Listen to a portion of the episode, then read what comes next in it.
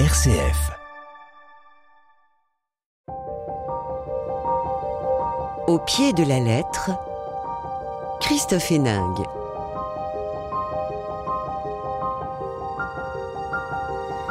Au pied de la lettre, on parle littérature sur RCF et on s'installe une fois encore en Italie. La semaine dernière, je recevais Léonore de Recondo avec Le Grand Feu, qui nous faisait écouter la musique de Venise au XVIIe siècle, et puis Louis-Philippe d'Alembert qui nous racontait, lui, une histoire romaine traversant le XXe siècle. On remonte aujourd'hui le temps pour retrouver les riches heures du XVIe siècle finissant dans un décor renaissance envoûtant.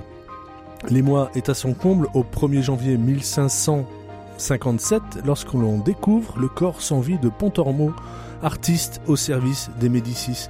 Sous forme épistolaire, le récit des événements se déroule comme une enquête policière entre familles patriciennes et artistes de génie. Perspective de Laurent Binet est publiée chez Grasset. Et puis à Rome, les grandes familles vivent au rythme des intrigues et des rumeurs. Les amours se dévoilent, les amants jouent les innocents et les Médicis mènent toujours la danse. Mais l'heure est malgré tout à la déroute. Le pavillon des oiseaux de Clélia Renucci est publié chez Albin Michel. Allez, de Florence à Rome, on va explorer la Renaissance. C'est le thème du jour et c'est maintenant sur RCF. Au pied de la lettre, Christophe Héningue. Bonjour Clélia Renouchi. Bonjour. Heureux de vous avoir au micro de RCF. Troisième roman avec La Fabrique des Souvenirs et le concours pour le paradis. C'était le premier livre qui, en matière de concours, vous avez porté chance d'ailleurs, hein, couronné par le prix, euh, notamment par le prix du premier roman 2018. Un roman, tiens, tiens, qui se déroulait à Venise au temps de la Renaissance déjà, entre grands maîtres et riches familles. C'était, c'est l'Italie qui vous, qui vous fascine peut-être, ou le prénom porté par Clélia Farnèse, euh, héroïne dont vous racontez le destin dans ce livre ah bah là, cette fois-ci c'est le prénom, la dernière fois c'était le concours, de toute façon c'est l'Italie, ça c'est certain. C'est toujours l'Italie. oui, absolument. Ce prénom de Cléla Farnèse, de cette grande famille italienne qui est donc dans votre roman, vous la connaissez cette figure-là avant ou euh, Non, je la connaissais C'est pas. pas votre prénom qui vous a mis sur les, la piste? Mais en fait, j'étais comme tout le monde, enfin comme euh, nous les Français, on aime bien aller en Italie, c'est tout Mhm. près, c'est magnifique. Et donc il y a dix ans, euh, j'étais à Rome et je visitais la Villa Médicis qui désormais peut se visiter. On n'est plus obligé d'être pensionnaire pour y habiter. On peut aussi y aller en Si on peut être touriste. pensionnaire, c'est encore mieux, mais Ah, bon, c'est pas donné à tout le Évidemment, monde. mais là il y a dix ans je la visitais simplement et euh, et le guide, on est obligé de prendre un guide. Le guide nous emmène dans les jardins et au fond du jardin, je découvre ce pavillon. Pourquoi il s'appelle le pavillon des oiseaux? C'est parce qu'il est recouvert de fresques d'oiseaux exotiques, d'oiseaux rares. C'est magnifique. Il n'y a pas un espace de mur qui est laissé libre, représenté par un certain Tsuki qui n'est pas resté à la postérité. Mais dans ce pavillon, on me montre une porte dérobée qui mène directement dans Rome et le guide nous explique que le cardinal de Médicis, qui avait fait construire la villa, occupait ce pavillon pour y recevoir ses maîtresses. Et quand je sors, je vois une pancarte avec écrit pavillon de Clélia Farnèse. Sa maîtresse principale était donc Clélia Farnèse. Et immédiatement, comme je m'appelle Clélia, je me demande d'abord si cette Clélia ne serait pas la- le modèle de Stendhal dans la Chartreuse de Parme, Ouais. parce que c'est grâce à Stendhal que je m'appelle ainsi. Assez vite, je découvre que non, que Stendhal euh, s'est intéressé plutôt à des femmes du XVIIIe siècle. Et donc, je me penche sur cette Clélia, fille illégitime de cardinal, maîtresse du cardinal de Médicis. Et là, il y a dix ans, une idée était née. Et puis, c'est il y a deux ans seulement que je me suis penché vraiment sur le destin de cette femme euh, qui me semble extrêmement originale, en fait. Hmm, Un prénom, toute une histoire. On va y venir. Euh, bonjour Laurent Binet. Bonjour. Roman magistral avec euh, perspective mêlant histoire et polar. Dans vos, dans vos livres, hein, l'un et l'autre, il y a des personnages qui ont véritablement existé, hein, avec lesquels vous, vous vous amusez d'une certaine manière. Vos livres sont couronnés, euh, Laurent Binet, de succès aussi. Concours du premier roman en 2010 avec euh, HHHH, euh, Civilisation Grand Prix du roman de l'Académie française 2019. Vous avez fait le pari aussi, euh, cette fois-ci, d'un livre épistolaire dans ce roman, 176 lettres, une vingtaine d'auteurs pour raconter une histoire foisonnante. Vous recevez beaucoup de courriers? Non, pas tellement. C'est peut-être pour ça que j'ai voulu, euh, j'ai voulu compenser. Non, vous avez Ce choix s'est imposé. euh, le, registre épistolaire, c'est le, c'est le, la dernière, euh, la dernière et la plus importante décision que j'ai prise pour ce, ce livre. Dans l'ordre, je voulais faire un roman policier. Ensuite, j'ai le goût de l'histoire et donc euh, je voulais euh, que ce soit historique. Et j'avais envie de rester à la Renaissance où je m'étais installé dans mon livre précédent mmh. avec Civilisation. Et donc la, la, la, dernière idée que j'ai eue, de, oui, d'adopter cette forme épistolaire parce que je me disais que l'intérêt pour un roman policier d'être euh, d'adopter ce registre épistolaire était de mettre le lecteur un peu dans la situation de l'enquêteur à qui on exposerait des pièces à des pièces à conviction, des témoignages, des dépositions. Donc euh, je, je, me disais que la, la, rencontre des deux genres pouvait être euh, pouvait être fertile et donc j'espère que ça a été le cas. Mais enfin, mais en tout cas ça a été oui ça, ça, ça a créé beaucoup de complications parce que bah, les, les, enfin, il fallait que j'entrelace un certain nombre de personnages puisque j'ai choisi en effet de, qui est, qui est presque une vingtaine de personnages qui ont tous, qui ont tous réellement existé. Oui. Mhm. Et euh, voilà, qui, qui va donner quel indice? C'est un peu le jeu de pistes que vous nous proposez. Alors on y vient. Florence, 1557, euh, Pontormo est retrouvé mort. L'artiste était en train de réaliser une fresque dans la chapelle San Lorenzo. On sait qu'il est mort effectivement dans cette situation à cette date-là assassiné ou pas, c'est une autre question. Malgré tout, c'est le point de départ. Oui, alors donc, euh, bon, a priori, il n'a pas du tout été assassiné. On ne l'a pas retrouvé mort au pied des fresques avec un couteau planté dans le cœur et, un coup de marteau sur la tête, mais il est bien, bel et bien mort le, 1er, janvier 1557. Et il travaillait depuis 11 ans à ces fresques. Et je, bon, je trouvais ça intéressant. Disons, je, je trouvais que le, le choisir comme victime dans mon, dans mon intrigue, c'était intéressant à plusieurs titres. D'abord parce que c'était un peintre et que ça me permettait donc de faire une enquête dans les milieux de la peinture, ce qui est, ce qui est, euh, ce qui est toujours euh, ce qui est jamais inintéressant hein, à mmh. l'époque de la Renaissance italienne. Et puis aussi parce que ces fameuses fresques, elles ont totalement disparu aujourd'hui. Elles ont, euh, comme le, le elles, avaient pour ambition de rivaliser avec la chapelle Sixtine, mais euh, en 1557, à l'époque de la contre-réforme, du Concile de Trente, et puis de ce pape horrible qui était Paul IV, qui était euh, qui était pas du tout un amoureux des arts, tout, toute cette débauche de corps nus, donc le, le Pontormo avait représenté entre autres le euh, le déluge où il y avait des cadavres de, de, de corps, de, des, des, des, cadavres de, de, de, noyés en fait. Euh, tout ça n'a pas plu parce que c'était plus le, le c'était plus le, le, goût de, de l'époque et puis parce que euh, ben, politiquement, enfin du, du point de vue du du, du, du, dogme religieux, euh, c'était c'était très mal vu. C'était une époque où Michel-Ange lui-même euh, voyait sa chapelle Sixtine euh, menacée. Mmh. le Paul IV, le pape, voulait détruire sa chapelle Sixtine parce qu'il y avait trop de gens nus.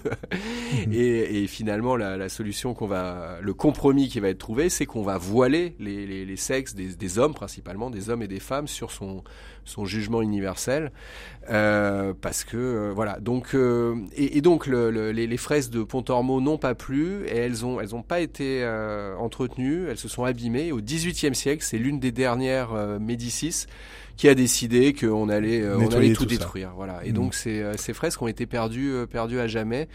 Euh, donc ça, ça nimbait le, le, ce Pontormo d'une aura de mystère que je trouvais euh, intéressante d'un point de vue mm. romanesque. Est-ce que c'est pas vos, vos, deux romans, euh, alors euh, chez euh, Clélia Renucci peut-être un peu plus tard et sur une période un peu plus longue, mais chez vous, Laurent Binet, dans ce dans ce roman, une sorte de oui de de renaissance qui est, qui est, finissante malgré tout, où il y a des conflits à la fois politiques et aussi, euh, euh, vous, vous, le dites, une sorte de de diktat qui s'impose euh, aux artistes. Oui, c'est pas une période un peu justement crépusculaire, oui, euh, c'est tout à fait. Bah, c'est-à-dire, euh, on n'est plus à l'époque glorieuse de Laurent le Magnifique ou de son, son père Côme l'Ancien, des Botticelli, mmh. des, des humanistes, des Marcille le, le on, on, est à, à l'aube de, de, de, la période la plus terrible des guerres de religion, en fait. Hein. Et là, c'est bon, l'un de mes, personnages, c'est Catherine de Médicis, qui est mmh. un personnage très intéressant et une grande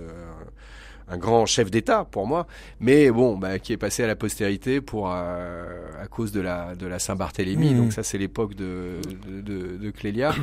Euh, ouais, d'une certaine manière, enfin, moi, c'est le disons 1557, c'est le commencement de la fin. C'est mais et, et, le bon, bah, l'autre personnage, euh, l'autre personnage un peu star de mon livre, c'est Michel-Ange. Michel-Ange qui a vécu tellement qui reste loin hein, d'ailleurs, hein, parce que tout se passe à, Florence, mais il est à Rome. Non, mais c'est ça. Alors c'est ça qui est intéressant et qu'on voit dans le dans le, le, le, livre de Clélia, c'est qu'en fait l'épicentre de la Renaissance est, est c'est transféré de Florence à Rome. C'est à Rome que mm. ça se passe maintenant et Florence donc euh, situer mon action dans, dans à, Florence accentuait encore davantage cette, impression crépusculaire parce que décadence le mot est fort hein. comme mm. de Médicis le duc de Florence c'est un vrai amoureux des arts il s'inscrit dans la dans la continuité de euh, de, de, Lorenzo de Laurent le magnifique euh, son illustre ancêtre mais quand même les les les, euh, les grands artistes sont partis à Rome ou à ou même à, en France hein, bon Léonard de Vinci euh, mais enfin, il reste des Pontormo, des Bronzino, des Allori, des, des Cellini. Des, bah, D'ailleurs, parmi eux, Salviati, Cellini font des allers-retours en fait hein, entre mm. la France et, Florence. Mais enfin, quand même, Michel-Ange, Michel-Ange qui est le dieu absolu de l'époque, hein, il est à Rome, il est martyrisé par le par le, pape, Paul IV, mais il a quand même la charge de euh, de, de, construire le dôme de la de la basilique Saint-Pierre.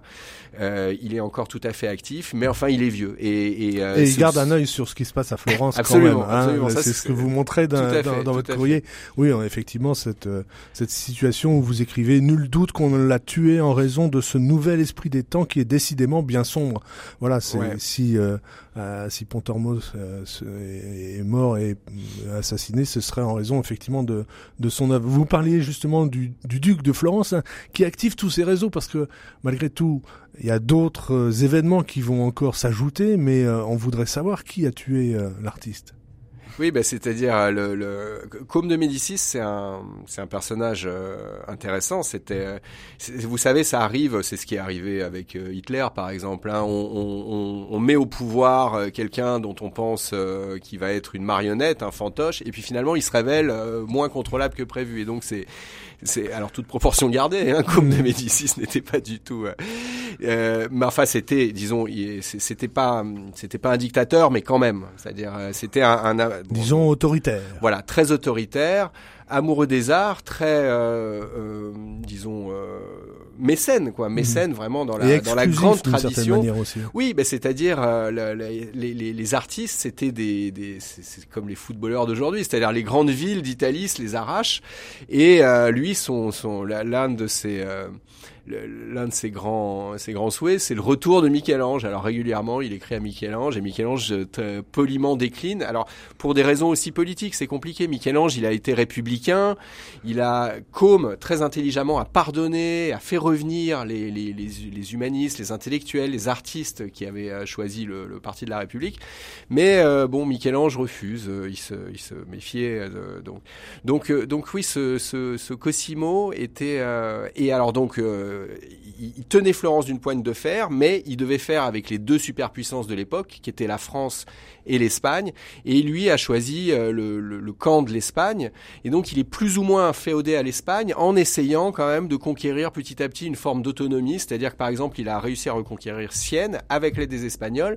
Et là à l'époque de mon livre, il, euh, il essaie de, de, faire en sorte que les Espagnols se retirent en fait pour vraiment reprendre et, et s'affirmer comme le duc de, Toscane et le grand duc de Toscane qui va de, devenir euh, comme voilà une petite puissance régionale mais quand même sous le joue, disons, sous la menace euh, et l'autorité soit de la France, soit de l'Espagne. Mmh, Alors lui, il a, il a épousé Éléonore de Tolède, donc il est, il est, du côté espagnol, ça il peut pas renier, mais en même temps, euh, voilà, il y a la sœur Catherine de Médicis dont vous avez parlé, qui elle se trouve la, cousine, la, cousine, pardon, qui se retrouve du côté de, ah bah, elle, elle est reine de, France, de toutes les façons. Et puis entre deux, on a cette jeune Marie de Médicis, euh, qui est donc la fille de, de Com, euh, et, et qui, qui va entrer dans ce jeu sans le vouloir parce que j'ai envie de dire euh, c'est j'allais dire une gamine peut-être pas quand bah même si, mais elle a 16 ans hein, oui, c'est une, gamine de 16 ans c'est une un peu perdue une petite euh, princesse. avec laquelle vous jouez aussi. Ben c'est-à-dire en fait euh, je trouvais sa situation intéressante donc elle aussi a, a vraiment existé. Et c'est une princesse que ses parents veulent marier comme tous les comme tous les nobles de l'époque. Ils veulent la marier au duc de Ferrare qui est un individu euh, absolument euh, déplaisant, enfin tellement mmh. déplaisant qu'il a été accusé, et euh, aux dernières nouvelles c'est vrai, d'avoir tuer sa femme, qui sera la petite sœur en fait de Maria de, de, de, Médicis. Euh, mais euh, donc euh, oui, ça m'a ça m'a intéressé de faire de, de, de, faire de Catherine de Médicis, la reine de France euh, machiavélique, et la, la, la, petite Maria de Médicis, un, un, couple, de reconstituer un couple sur le modèle de Madame de Merteuil et de, et de Cécile Volange. Et donc la première lettre de mon, de mon livre, c'est une réécriture de la première lettre des liaisons dangereuses, puisque la jeune Maria de Médicis écrit donc à sa tante, sa cousine éloignée, bon Catherine, euh, de, de, il lui, lui explique qu'elle a l'impression que ses parents complotent un peu là, et elle pense qu'on va bientôt essayer de la marier, ce qui est exactement le, le propos Le projet. de, de, de Cécile Volange dans la première lettre de- des liaisons dangereuses. Ce qui est intéressant, c'est que dans, dans tous ces personnages qui s'écrivent euh, les uns les autres, les femmes elles jouent leur rôle et en même temps, euh, vous dites bien à un moment, si nous ne sommes pas sans valeur, assurément nous ne sommes pas libres de nos mouvements. Malgré tout, il y a encore des, des situations, euh, enfin le- jeu, le pouvoir des femmes est réel et en même temps très compliqué à l'époque. Bah oui, c'est-à-dire bon, ça a toujours été Ça compliqué toujours été. Hein, pour les femmes, mais là, euh, oui, ce qui était intéressant, c'est, Catherine de Médicis à qui je fais dire la, la, la phrase que vous venez de ça. citer. Nous sommes des, des, des pièces sur, qu'on déplace sur l'échiquier des empires. Et euh, la, valeur de ces pièces est forte, mais euh, euh, c'est, pas elle qui décide, quoi. Mhm. Sauf dans certaines circonstances euh, totalement exceptionnelles, comme ça, ça a été le cas pour Catherine de Médicis. Catherine de Médicis, ce sont des circonstances, des hasards euh, euh, invraisemblables en fait qui, l'ont l'ont fait devenir reine de France. Elle n'était pas du tout euh, vouée à être reine de France, mais reine de France en situation de régner en plus, puisque euh, ce, ce- ce- soit son mari Henri II partait faire la guerre, euh, soit euh, bah, il meurt, hein, la flèche dans l'œil, c'est Henri II, euh, et ensuite elle va se retrouver régente de la France pendant, euh, enfin pendant trois, euh, le, le temps que trois de ses enfants euh, deviennent rois de France et meurent, euh, enfants qui n'avaient pas du tout là, ses qualités, euh, ses qualités d'homme politique en fait. Mhm. Donc, euh, donc euh, oui, il arrivait que les, les, les femmes jouent un, jouent des rôles politiques euh, très importants. C'était, c'était le cas pour Catherine de Médicis. C'était aussi le cas pour euh, une tante et une sœur de Charles Quint, par exemple, qui avaient en charge le gouvernement des Pays-Bas. Euh, Mhm. Ou même la sœur, la, la femme de Charles Quint, quand il était en campagne, c'est elle qui, euh, c'est elle qui euh, régnait sur le, qui gouvernait l'Espagne. Donc c'est, c'est tout à fait étonnant de voir que, euh, oui, des- les, les, les femmes à certaines conditions et si, et à- enfin en fonction de certaines de leurs qualités, étaient capables de tirer leur- leur- leurs épingles du jeu, avec beaucoup de chance et beaucoup de risques. Mhm. C'est la mère de François Ier et la tante de Charles Ouais. Quint qui signe la paix des dames Ouais, en absolument. 1530 et quelques. Ouais, tout Ouais, à fait. C'est Ouais. c'est Ouais. la première femme à signer un traité de paix. Quand La même. paix des dames, ouais, absolument. Et on, et on voit, vo- et on voit votre Clélia, comment elle arrive aussi à, j'allais dire, à, à entrer un peu dans le jeu, Ah, dans le jeu politique. Clélia, elle n'a pas d'influence réelle, elle n'a pas de rôle politique. euh, Voilà, a toujours majeur. essayé quand même, mais c'est elle qui, qui, qui gère le domaine malgré tout. Absolument. Mais bon, voilà, on va y venir. Euh, oui, alors c'est parfois aussi à leur corps défendant parce que dans dans vos deux romans, il y a un tableau compromettant malgré tout hein, qu'on retrouve.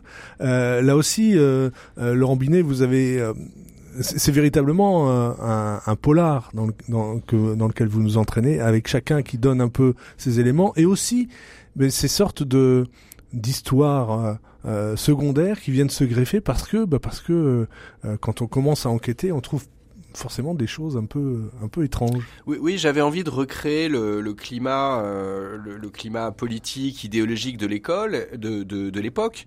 Et puis, et donc, euh, bah, je, je, comme ça, ça, j'avais décidé que mon intrigue se passe dans le milieu de la peinture.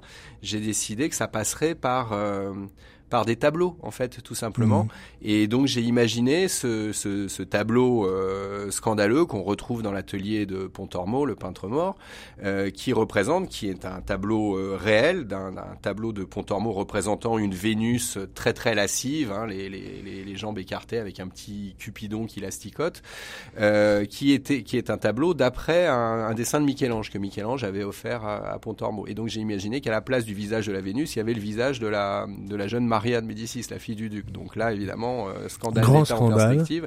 Et donc euh, ce qui justifie dans mon intrigue le fait que euh, le duc de Florence confie à un homme de confiance, Vasari, Giorgio Vasari, le- l'enquête.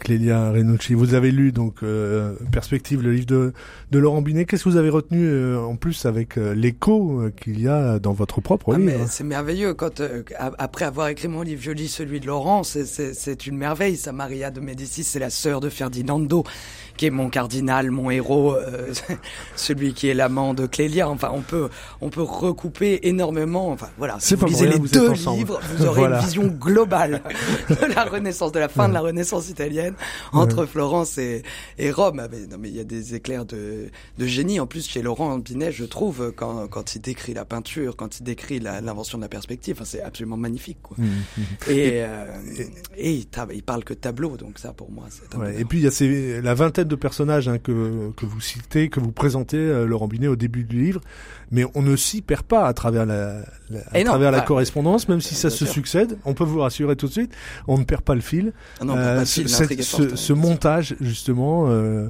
épistolaire, comment vous l'avez euh, ressenti J'avais même hésité moi aussi à faire. oui, parce que comme j'avais beaucoup de lettres j'ai le même principe que, que, que, celui qui est le vôtre, c'est-à-dire que j'aime pas inventer de personnages. Quand on fait des romans historiques, je trouve ça plus intéressant de prendre la matière pure de l'histoire pour ensuite inventer une intrigue. Enfin, voilà, pour se lancer dans, dans, dans l'intrigue. Et, euh, et, et, et, donc là, non, bah non, on s'y perd pas. C'est extrêmement bien fait. La construction est, mmh. et, polar, euh, du polar euh, fonctionne absolument parfaitement. Mmh. Ça. Là aussi, hein, Laurent Binet, vous, vous, jouez avec les différents euh, personnages, avec euh, justement ce milieu euh, artistique, mais aussi d'intrigue qui, qui, entoure à la fois le duc, mais cette grande présence des artistes finalement, quelque chose qu'on va perdre. Ouais, bah c'est-à-dire c'est une des caractéristiques de la Renaissance. Hein, c'est mm. bon le et, et, alors ce qui est ce que j'ai trouvé intéressant, ce que j'avais pas anticipé, mais c'est bien tombé, c'était que choisir mon intrigue dans le milieu de la peinture, donc de, de, tuer un peintre, ça me ça me permettait de présenter vraiment un tableau assez complet de de la, de la société italienne, florentine de l'époque, parce que les, justement les peintres sont à la charnière de tous les, tous les milieux sociaux en fait. Leurs commanditaires sont les princes. Euh, et puis il travaille avec des, il travaille avec des ouvriers, dont le, broyeur de couleurs Marco Moro, qui a été vraiment donc l'un de mes personnages, qui a été euh, euh effectivement au service de, de Pontormo. Et donc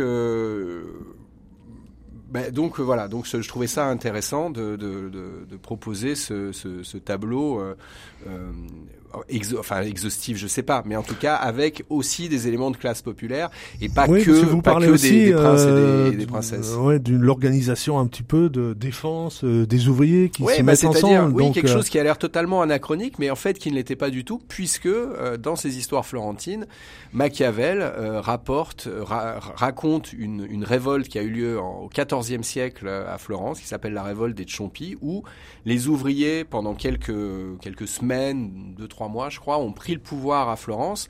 Et euh, parmi leurs revendications, parmi des donc ils, réclamaient des hausses de salaire, il y avait le droit de se réunir, qui est vraiment le le, le droit primordial du, du, du, syndi, du syndicaliste en fait. Et donc euh, je trouvais ça très étonnant, enfin très je, je, que dès la naissance du capitalisme en fait, puisque c'est si le capitalisme est né quelque part, oui, euh, c'est c'est euh, c'est sans doute à Florence au XIVe siècle. Et ben dès, le début, il y a eu des oui, il y a, y a, eu la mise en place de, de mouvements de, de, de mouvements ouvriers que les d'une certaine manière proto-marxiste quoi. D'ailleurs, hein, l'un des euh, l'une des lettres dans lequel est écrit la peste soit des Médicis, notre temps s'achève. On voit bien que c'est la fin d'une période. Oui, historique en tout cas. Oui, oui, bah c'est-à-dire c'est euh, le, le on est à la onzième et dernière guerre d'Italie, donc euh, c'est déjà la fin de, des revendications de la, de la France euh, sur l'Italie. Et puis on est cette espèce, enfin au niveau artistique, au niveau politique, on est dans une période de transition. Alors on est souvent dans des, mmh. des périodes de transition, hein, mais et, et incarné par ce, ce mouvement euh, des, des, des, peintres qu'on a appelé le maniérisme, hein, Pontormo, Bronzino, euh, Allori, qui est la, la, la, transition entre les, les bah, ce qu'on ce qu'on peut appeler les classiques, hein, le jeune Michel-Ange, Raphaël, euh, Léonard de Vinci, et puis le le, le baroque, j'ai oublié quel était le nom le de Caravage. Hein, le oui, c'est ça, les Caravage, bien sûr. Voilà. Mmh, mmh. Il ne suffit pas de profiter d'un crime pour en être l'auteur. Et eh bien, grâce à ça, le suspense est maintenu jusqu'au bout. Euh, dans votre dans votre livre, Laurent Binet, vous voulez bien nous lire un, un passage justement où on parle euh, notamment de l'importance des découvertes euh, de la perspective, de la peinture. On vous écoute. Entendu. Alors, euh, donc c'est la lettre 149, Michel-Ange à Giorgio Vasari. Brunelleschi découvrant les lois de la perspective s'est Prométhée volant le feu à Dieu pour le donner aux hommes. Grâce à lui, nous avons pu non pas seulement illuminer des murs comme jadis Giotto avec ses doigts d'or, mais reproduire le monde tel qu'il est à l'identique. Et c'est ainsi que le peintre a pu se croire l'égal de Dieu, Désormais, nous pouvions nous aussi créer le réel. Et c'est ensuite que nous avons tenté, pauvres pécheurs que nous sommes, de surpasser notre Seigneur. Nous pouvions copier le monde aussi fidèlement que si nous l'avions façonné nous-mêmes, mais cela ne suffisait pas à étancher notre soif de création, car notre ambition d'artiste, enivrée de ce nouveau pouvoir, ne connaissait plus de limites. Nous avons voulu peindre le monde à notre manière. Nous n'avons pas seulement voulu rivaliser avec Dieu, mais nous avons voulu modifier son œuvre en redessinant le monde à notre convenance.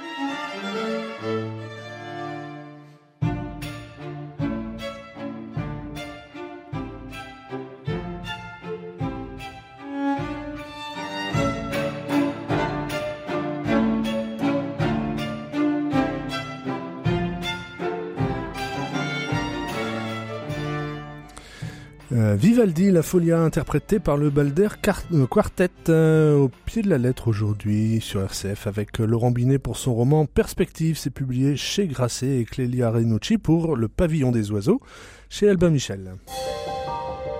Au pied de la lettre, RCF. On quitte Florence euh, dans les années 1558 pour, pour, se retrouver à Rome à la même époque où presque Clélia Farnèse, héroïne de ce roman, est née en 1556. Elle est la fille illégitime du grand cardinal. Vous en avez déjà un peu parlé, Clélia Renucci. Euh, euh, voilà, ça peut surprendre, mais c'est un peu ce qui se passait. Les cardinaux, son père, parfois d'enfants illégitimes aussi, mais malgré tout, tout le monde le sait. Euh, voilà, c'est, on est, cardinal de père en fils euh, à Rome au XVIe siècle. Tout ceci est légitimé. On est toujours dans les mêmes familles, que, euh, dans les mêmes problématiques que Florence, avec ce que vous ajoutez aussi, euh, ces billets qui circulent un petit peu, ces rumeurs, ces ces ces, ces phrases qui sont ouais, ça c'est ma grande relancées. Alors expliquez-nous, racontez-nous. De ce livre et, le robinet parlait des ouvriers et des, des classes populaires quoi, qui mettaient en scène hmm. dans son roman malgré la présence des mécènes et des princes. Et c'est vrai que si classe populaire il y a dans ce pavillon des oiseaux, c'est c'est grâce à ces ménantés dont j'ai appris l'existence en travaillant sur mon livre. Mais donc à Rome au XVIe siècle, il y avait des gazettes diplomatiques qu'on appelait des avisi. Il y en avait dans toutes euh, dans toutes les cours en France aussi, dans la mmh. cour de, à la cour de France il y en avait aussi. Mais donc à Rome, ces avisis étaient commandités par les grandes familles pour donner les informations diplomatiques. Mais il ne s'empêchait pas de rajouter rumeurs et ragots à la fin de ces gazettes. Or, mon héroïne, Clélia, est, euh, le, fait partie de ces avisis, enfin, pardon, euh, Elle est victime un peu hein, de, de, cette, euh, mon, de ce système d'information euh, délétère. Elle est, euh, elle est, elle est, elle est euh, citée en permanence. Elle peut pas faire un pas dans Rome sans que ce pas ne soit relaté, transformé, déformé. Et, euh, et j'ai découvert qu'on pouvait être une star une star telle qu'on l'appelle aujourd'hui au XVIe siècle. siècle. Alors, faut dire aussi que voilà, la jeune Clélia, elle est très vite promise à, à Cesarini euh, dans la dans dans dans, une famille Gioviane Giorgio Cesarini. Il est pas facile à dire. Mais voilà. Mais du coup, il y a aussi Ferdinando, un Médicis, qui vient se glisser dans cette histoire. Alors, c'est ça qui qui alimente les rumeurs. Ben absolument. Clélia, elle est fiancée, comme beaucoup de femmes à cette époque, fiancée à l'âge de 7 ans, mariée à l'âge de 13 ans. Coup de chance, son mari, à, à peu près son âge, est un jeune homme assez sympathique. Première fausse couche à l'âge de 13 ans et demi. J'adore répéter ça, c'était épouvantable. Premier enfant à 14 ans. Et vers l'âge de 17 ans, ça y est, elle a eu le droit d'aller dans Rome, parce que son cardinal de père, Alexandro euh, Farnèse, lui refusait jusque-là. Hein. Voilà. Oui, ah oui, les personnages dont je parle et, et, ont existé, bien sûr. Et son, son père lui refusait l'accès à Rome, parce que on peut avoir une fille légitimée par bulle papale, on peut être soi-même petit-fils de pape et être cardinal et briguer la tiare papale, certes, mais il essaye quand même de, de, de, de, de ne pas faire de vagues. Et Hmm. il connaît De sa fille. cadrer sa connaît- fille, hein. Voilà, il essaye de cadrer un peu sa fille. Qui parvient tout de même à venir habiter à Rome avec son nouveau mari, Giovan Giorgio Cesarini. Si euh, la famille Cesarini a accepté de s'allier avec les Farnèse alors qu'elle se dit descendre des Césars antiques, c'est grâce à la dot immense proposée par le père de Clélia, Alexandro. Mhm. Et très vite, Clélia se retrouve dans toutes les mondanités romaines et au cœur d'un trio amoureux qui là aussi est d'une modernité, je trouve saisissante, parce que eh, c'est elle, son Césarini lui présente le cardinal de Médicis, Ferdinando, qui lui est cardinal diacre, donc à sa décharge, il, a plus de, quand même de liberté. Et, euh, ils forment tous les trois un trio d'abord amical qui se transforme. J'essaye de le montrer, de le faire percevoir en trio amoureux, c'est-à-dire que ils sont tous les trois participants de cette affaire. Mais il y C'est a que toute une, Clélia ouais, qui c'est une génération quoi qui, qui, Voilà. qui vit une époque euh, charnière, comme on le disait tout à l'heure. Ah oui, oui c'est, c'est en même temps une époque, en effet, euh, qui euh, est de plus en plus déclinante. Si Florence a encore euh, un peu de souffle à la période euh, de, à laquelle se déroule euh, Perspective, euh, en 1570-80 à Rome, Michel-Ange n'est plus. Il y a plus Bramante est mort, Raphaël est mort, à, à Venise, Tintoret est à bout de souffle, Véronèse vient de mourir aussi, Titien n'existe plus. Et en fait, tout l'art doit se réinventer. Et c'est ce moment que trouvent les Romains, qui sont décidément extrêmement malins, pour retrouver toutes les antiquités sous le sol de Rome. À défaut d'avoir des peintres pouvant asservi- euh, servir leur pouvoir, ils retrouvent tous les bas-reliefs course antiques. euh, à l'antique. Exactement. On, on- on- on évalue la puissance d'un cardinal à l'époque à la hauteur de sa collection. Ce sont de grands collectionneurs. Et pour ça, euh, il commence évidemment par piller les sites antiques. Et ça, on raconte que le père de Clélia, c'est une rumeur, je sais pas si elle est Mhm. exacte, Encore une. mais aurait euh, pillé en une nuit et rapporté 45 charrettes d'un site antique juste à côté de Rome. Mhm.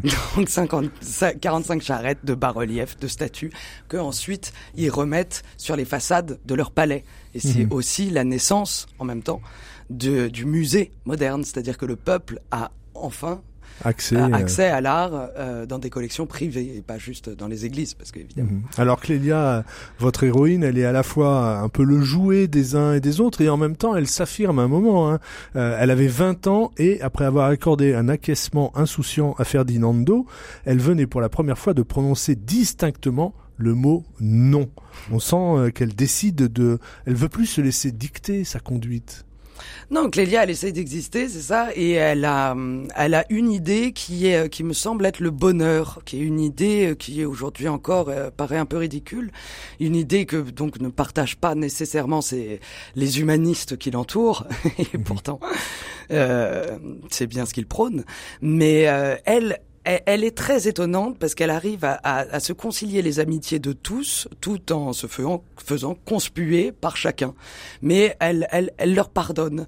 Euh, entre son père, son amant, son mari, son fils, après, elle est tout de même sûr. entourée et, euh, et empêchée et euh, emprisonnée, parfois même lorsqu'on décide qu'elle dépasse les bornes et que les rumeurs euh, sont, sont trop lourdes. Je peux vous citer une des rumeurs juste pour qu'on pour Allez-y. Qu'on se représente la, la, la, la sournoiserie teneur. de ces journalistes, De ces ouais. Euh, la, la nouvelle, c'est en 1577 qu'on écrit ça. La nouvelle qui court dans Rome, selon laquelle Clélia Farnèse aurait, par jalousie pour son mari, tué la belle Barbara, est non seulement étrangère à la vérité, mais absolument fausse. Mais c'est dit quand même, malgré Évidemment, c'est dit. c'est ce qui s'appelle la prétérition. et donc Clélia est le jouet de, de tout cela. Et pourtant, elle lutte. Et on va voir, j'ai quand même découvert que Clélia, on, on, on parlait de, du capitalisme, enfin du, libéral, du libéralisme qui est Mhm. inventé à cette époque. Clélia devient euh, une femme de finance, de haute finance, puisqu'elle est la C'est première. elle qui va gérer. euh, Alors non seulement la, elle la gère maison, les terres, voilà, voilà. La, la maison, les terres, que- mais en plus elle réussit à, à, à sortir la famille Cesarini euh, de, de ses dettes qui allaient voilà de la banqueroute. Mhm. Et, et après elle, toutes les grandes familles de Rome vont suivre son exemple, dont les Farnèse, son père. Et alors, vous montrez aussi, euh, finalement, elle a euh, une sorte de de qualité, enfin, elle voit les choses. À un moment, vous vous expliquez euh, qu'elle l'avait, elle traverse la ville de Rome, elle se rend compte aussi que, eh bien, euh, euh, cette ville, elle est grouillante. euh, Il y, a, y a des ouvriers partout, il y a du monde, il y a des carrosses qui se croisent et tout ça. Elle n'avait jamais ressenti aussi puissamment l'énergie de cette ville qu'elle croyait connaître dans les moindres secrets. On le dit depuis tout à l'heure, c'est un- une période de- où tout décline d'une certaine manière et en même temps il reste quelque chose, c'est Rome. Ah oui, ça c'est sûr que Rome est Ah. le personnage central de ce roman, au même titre que Clélia ou Ferdinando. Et, et Rome à l'époque, c'est un, une ville de, de contradiction entre violence euh, absolue et sublime. Et ça, on peut, on peut le dire pendant toute la pendant toute la Renaissance. Mais, euh, mais euh, oui, j'ai essayé quand même de, de retranscrire ce que pouvait être Rome avec ses encorbellements, la saleté des rues, même si les papes progressivement essayent d'améliorer tout ça.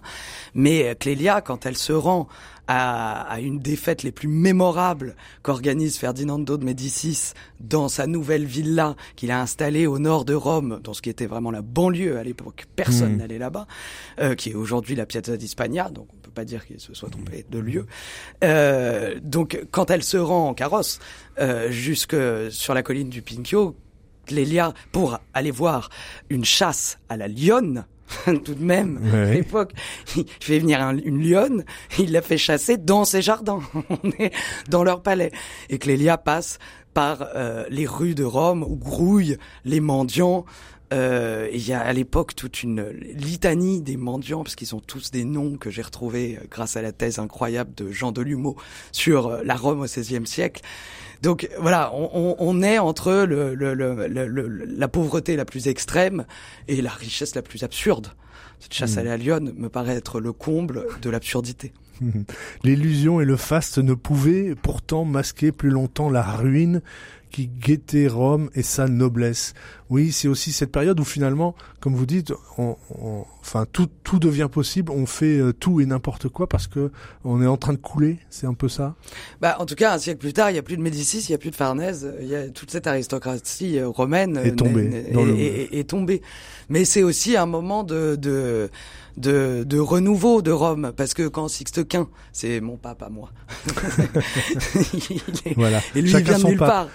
C'est c'est aussi un homme comme euh, comme Com, hein, c'est-à-dire que Ah ben, on c'est un pense homme. qu'on on pense que ce sera une marionnette et finalement Exactement. pas tout à fait. Lui, euh, il vient d'une famille euh, assez pauvre euh, de, de- du fin fond de l'Italie et il arrive à Rome en marionnette de Médicis et finalement il va faire des réformes que les Américains aujourd'hui euh, con- continuent à, à- à- à produire, c'est-à-dire que il veut réhabiliter son quartier du Quirinal où personne ne met les pieds parce que c'est un coupe-gorge. Mais lui, c'est là qu'il a son palais. Hmm. Et donc, pour, ce, pour, pour réhabiliter ce quartier, il, il, il coupe les impôts des artisans, il leur permet d'avoir des dettes sans aller en prison, etc. Et donc, il, il- il fait venir les peintres, les, euh, les patriciens dans ce quartier qui jusque-là était euh, déserté. Mhm. Et ça, il me semble qu'on continue à le faire aujourd'hui aux quatre coins du monde. Mhm. Solder le passé plutôt que de rêver d'avenir, ainsi se résumer les journées. Euh, pour, pour, pour Clélia, il y a ça, effectivement. euh, il faut aussi, elle a une histoire tellement foisonnante qu'il faut d'abord qu'elle fasse un peu le tri. C'est un peu ça. Oui, oui, c'est vrai.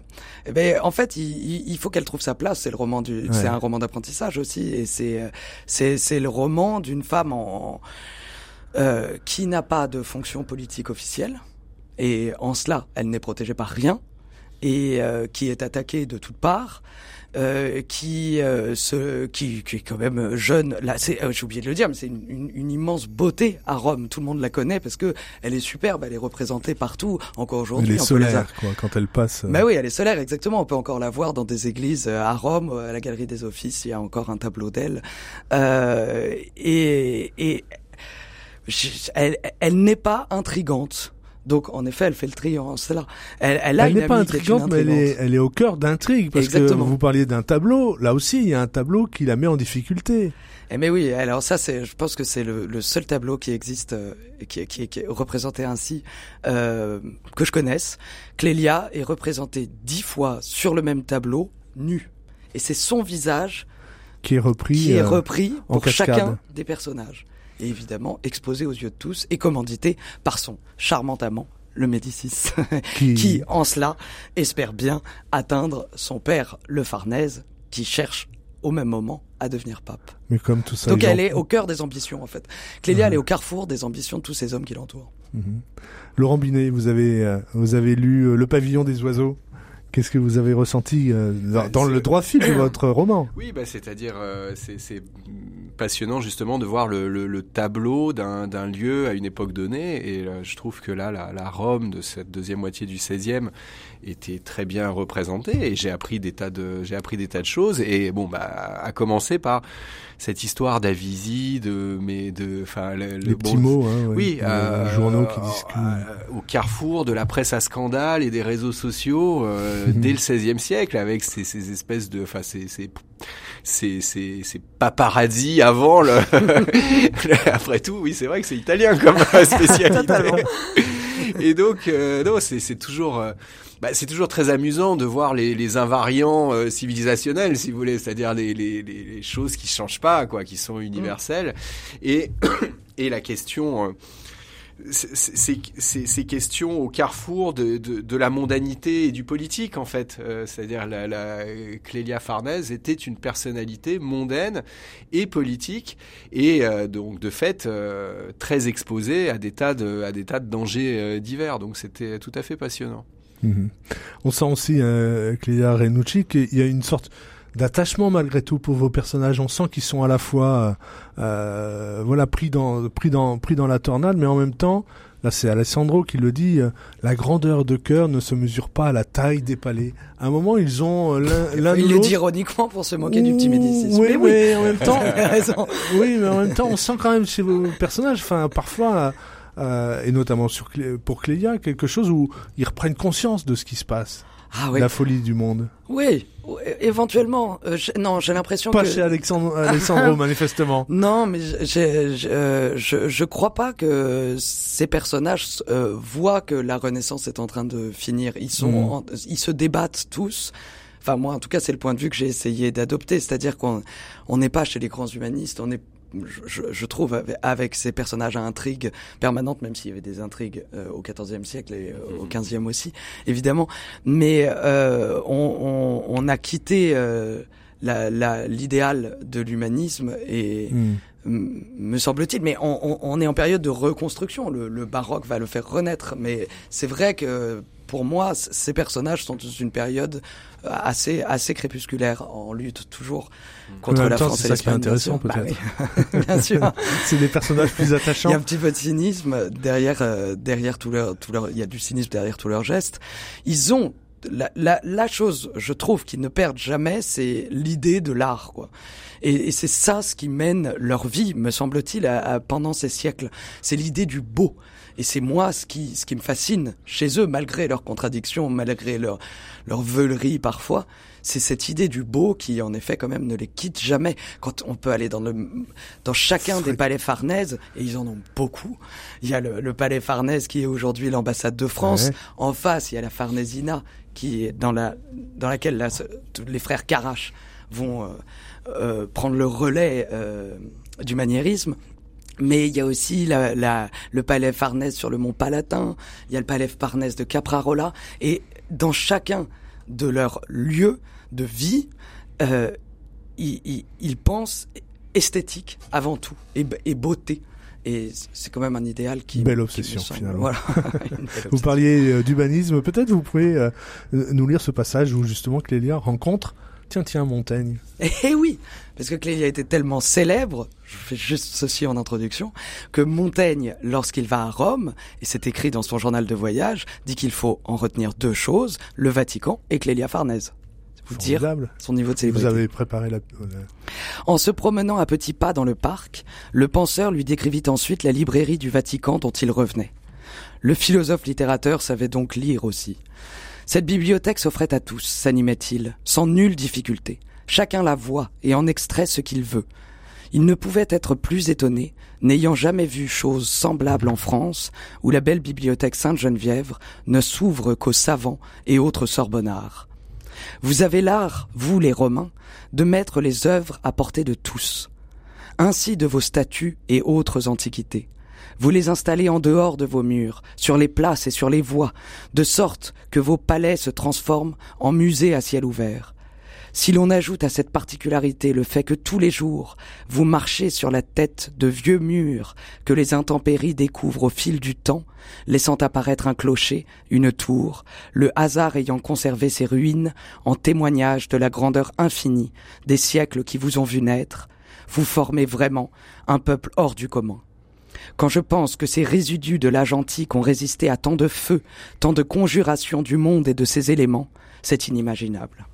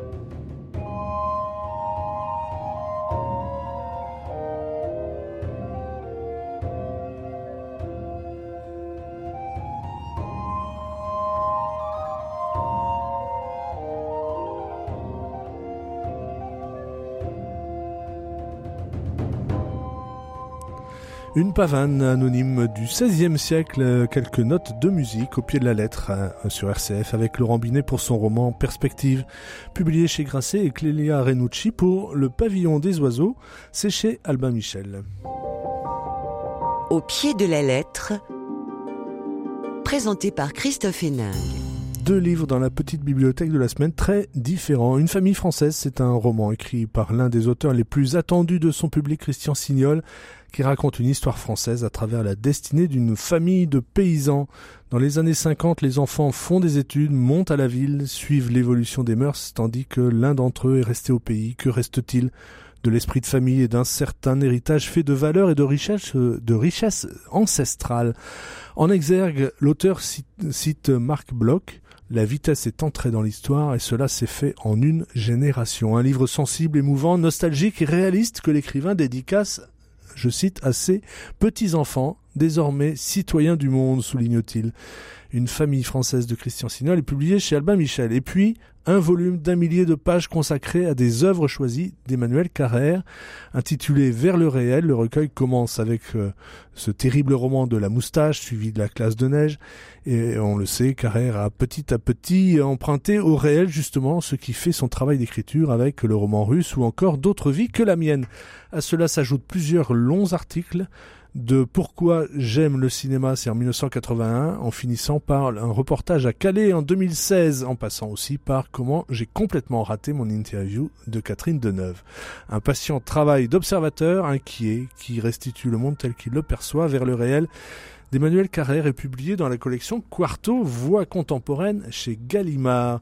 On en parlait, vous travaillez avec des euh, Cléa Renucci, euh, Laurent Binet, avec euh, des personnages qui ont véritablement exercé, euh, existé, exercé peut-être, je sais pas ce qu'ils ont pu exercer, mais en, en tout cas existé, Laurent Binet, ça veut dire qu'il y a un gros travail de, de préparation, d'archives, de recherche, dites-moi.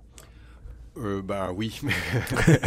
On est d'accord. Oui, oui. non, moi, je, là, là, enfin, là, je suis sur une moyenne de 4 ans euh, par, euh, par roman. Je, c'est, c'est, même, j'ai plutôt tendance à accélérer. Là, là, mon premier roman, c'était 10 ans, le deuxième 5 ans et les deux derniers 4 ans. Donc, j'accélère. Bon, vous revenez dans deux ans. alors. Mais, euh, mais le, le, oui, enfin, c'est-à-dire le point commun de, de ces quatre romans, c'est qu'ils commencent, ils ont tous commencé par un gros, gros travail de documentation qui ne s'arrête jamais, en fait. C'est-à-dire Mhm. que les, les, bon, en gros, les deux premières années, c'est peut-être 80% de, de documentation, 20% de réda- rédaction, et puis les deux années suivantes, euh, enfin, en tout cas, c'est comme ça que ça s'est passé.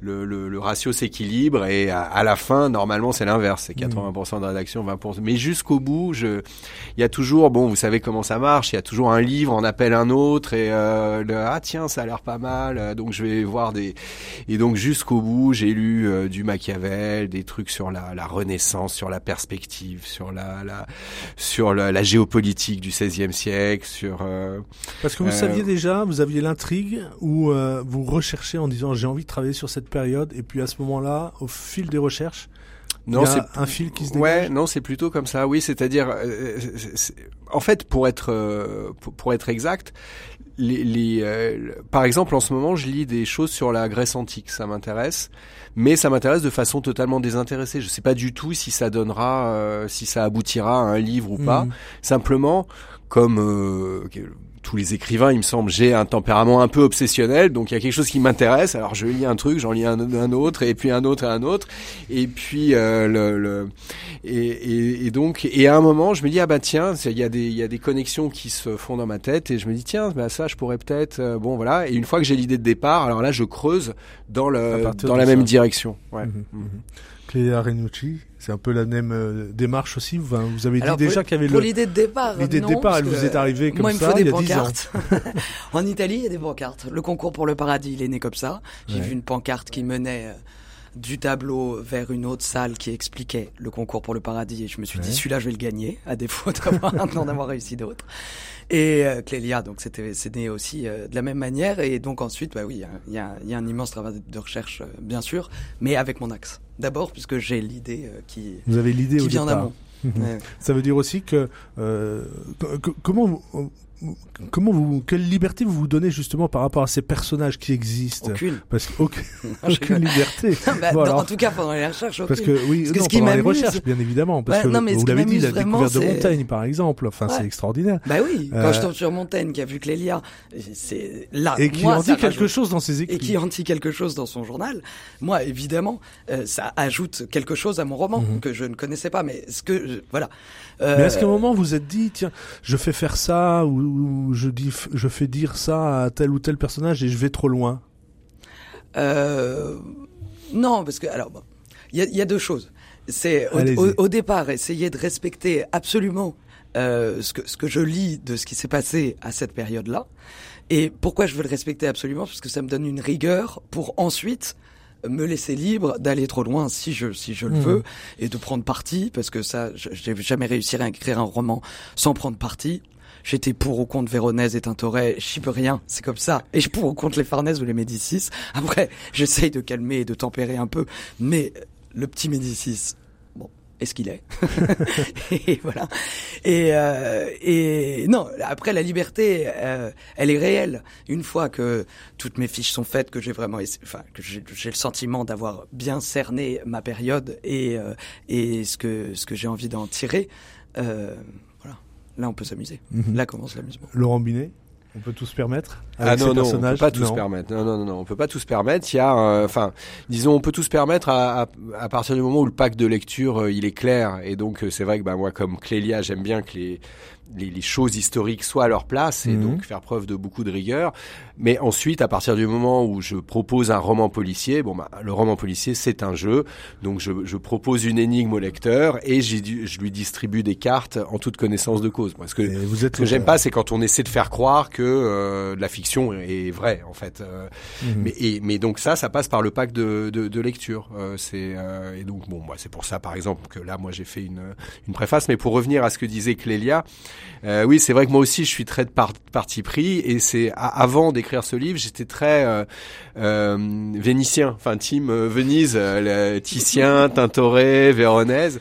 Et puis là, maintenant, je suis team Florentin. Florence à fond, vraiment, et je veux plus entendre parler des autres. Bon, alors je plaisante, hein, c'est très bien les Vénitiens, mais enfin là, je suis vraiment complètement, enfin disons. Vous êtes je- retourné à Florence je- je suis depuis la sortie du livre ou? Euh, depuis la, oui, euh, non, je suis retourné en Italie, mais je suis pas repassé par euh, Florence. Non, non, mais il devrait. peut-être pour euh, voir euh, les choses différemment, non? Bah là, pendant l'écriture du livre, j'y suis allé cinq Ouais. fois. Et, et Clélia parlait de carton, et c'est vrai que moi aussi, d'une certaine manière, l'un des déclics, enfin, ça n'a pas été un déclic, mais à force de voir des citations de Vasari partout dans les musées à propos de tous les Voilà, peintres. l'enquêteur Je, je m'étais dit, bah, il, a l'air, ouais, dictionnaire, il a l'air euh, intéressant. des Ce Vasari, c'est qui Ouais, c'est quand même, c'est un peu par le, le- voilà, la, la curiosité vis-à-vis de ce, ce Vasari euh, qui, qui m'a amené à mettre en place, à mettre en place mon intrigue. Mhm. 176 lettres. Ouais. Comment on sait qu'on voilà, euh, pas une de plus, pas une de moins, c'est là l'équilibre est trouvé. Ouais, ouais. Enfin, donc c'est aussi une petite, euh, une petite euh,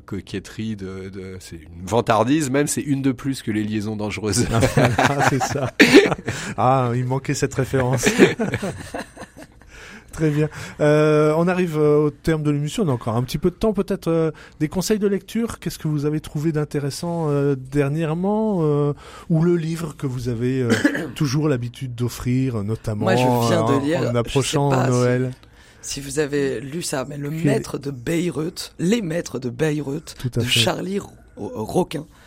Mais c'est c'est une conversation brillante entre Bayreuth, vous savez, c'est le Mhm. festival de, de Wagner. euh, bon, donc euh, c'est c'est extrêmement brillant, une conversation tr- mais très amusante qui m'a fait penser à un livre de Romain Gary que j'adorais qui s'appelait Lady L.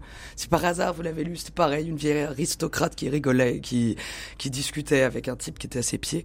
Et, euh, et donc les maîtres de Bayreuth, je le conseille à toute personne qui aime bien la musique. Moi, je, je n'ai jamais écouté un opéra de Wagner et pourtant je suis rentré totalement dans son histoire parce qu'il arrive à créer une intrigue entre euh, ce critique d'art, euh, euh, ce critique musical et euh, cette femme responsable du festival depuis 30 ans qui, qui, qui cherche à mettre en scène Wagner de la façon la plus absurde qui Mm. soit sur la lune, etc. Enfin voilà, une espèce de critique euh, amusante euh, du monde euh, de l'opéra. Mhm. Et ça vous donne envie d'écouter la musique, peut-être, ou pas mais- encore mais ouais. Même de découvrir Wagner, il est fort ce Charlie Plus que ça. Laurent Binet, conseil de Euh, lecture. moi, j'ai beaucoup aimé le, le roman de Antoine Sénanque sur Maître Écart, mais alors j'ai oublié le, j'ai oublié le titre. Je suis embêté, mais enfin, en tout Ah cas, oui, c'est je vois lequel il c'est s'agit. une, voilà, c'est ambiance de, du nom de avec des Umberto Dominic- Eco, voilà, de avec des Dominicains Rose, qui sont partis sur, sur les chemins euh, pour convertir et aussi juger, hein, je crois un petit peu euh, malgré tout. Oui, hein. avec ce, ce, bah, ce, ce personnage de bah, un peu de proto-humaniste qui a été euh, maître écart et qui, bon, enfin, je vous euh, raconte pas l'histoire, mais c'est traité de façon euh, très romanesque et à la fois très érudite. Donc c'est pour ça que ça, bon, voilà, ça m'évoque un peu Umberto Eco. Voilà. Et euh, le voilà, le roman d'Antoine Sé- Sénanque m'a beaucoup intéressé. Puis d'une certaine manière, ça fait le, ça, ça fait le, le, le- ça boucle une forme de boucle. Hein. Là, c'est le fin du 16e, début du 7e pour toi. Moi, le milieu du 16e. Et là, c'est euh, 15e, 14e. C'est un peu avant. Donc là, on a quasiment toute la Renaissance. Eh ben avec, voilà, euh, comme ça, ça. ça fait une, une trilogie, quoi. Profitez-en, l'histoire est dans les pages euh, qu'on vous propose aujourd'hui. Merci à tous les deux euh, pour euh, cette émission. Je rappelle le titre de vos ouvrages. Perspective de Laurent Binet, c'est publié chez Grasset. Et puis Le Pavillon des Oiseaux, Clélia Renucci, c'est chez Albin Michel. Merci à Pierre-Henri Paget, toujours fidèle à la réalisation. Ah, euh, une citation que vous avez mis, euh, Laurent Binet, en, exergue quand Michel Ang- Michel-Ange a écrit à son père les temps sont durs pour l'art. Bon, bah écoutez, euh, j'espère qu'au moins pour la lecture, ils ne le sont pas. Allez, on se retrouve la semaine prochaine.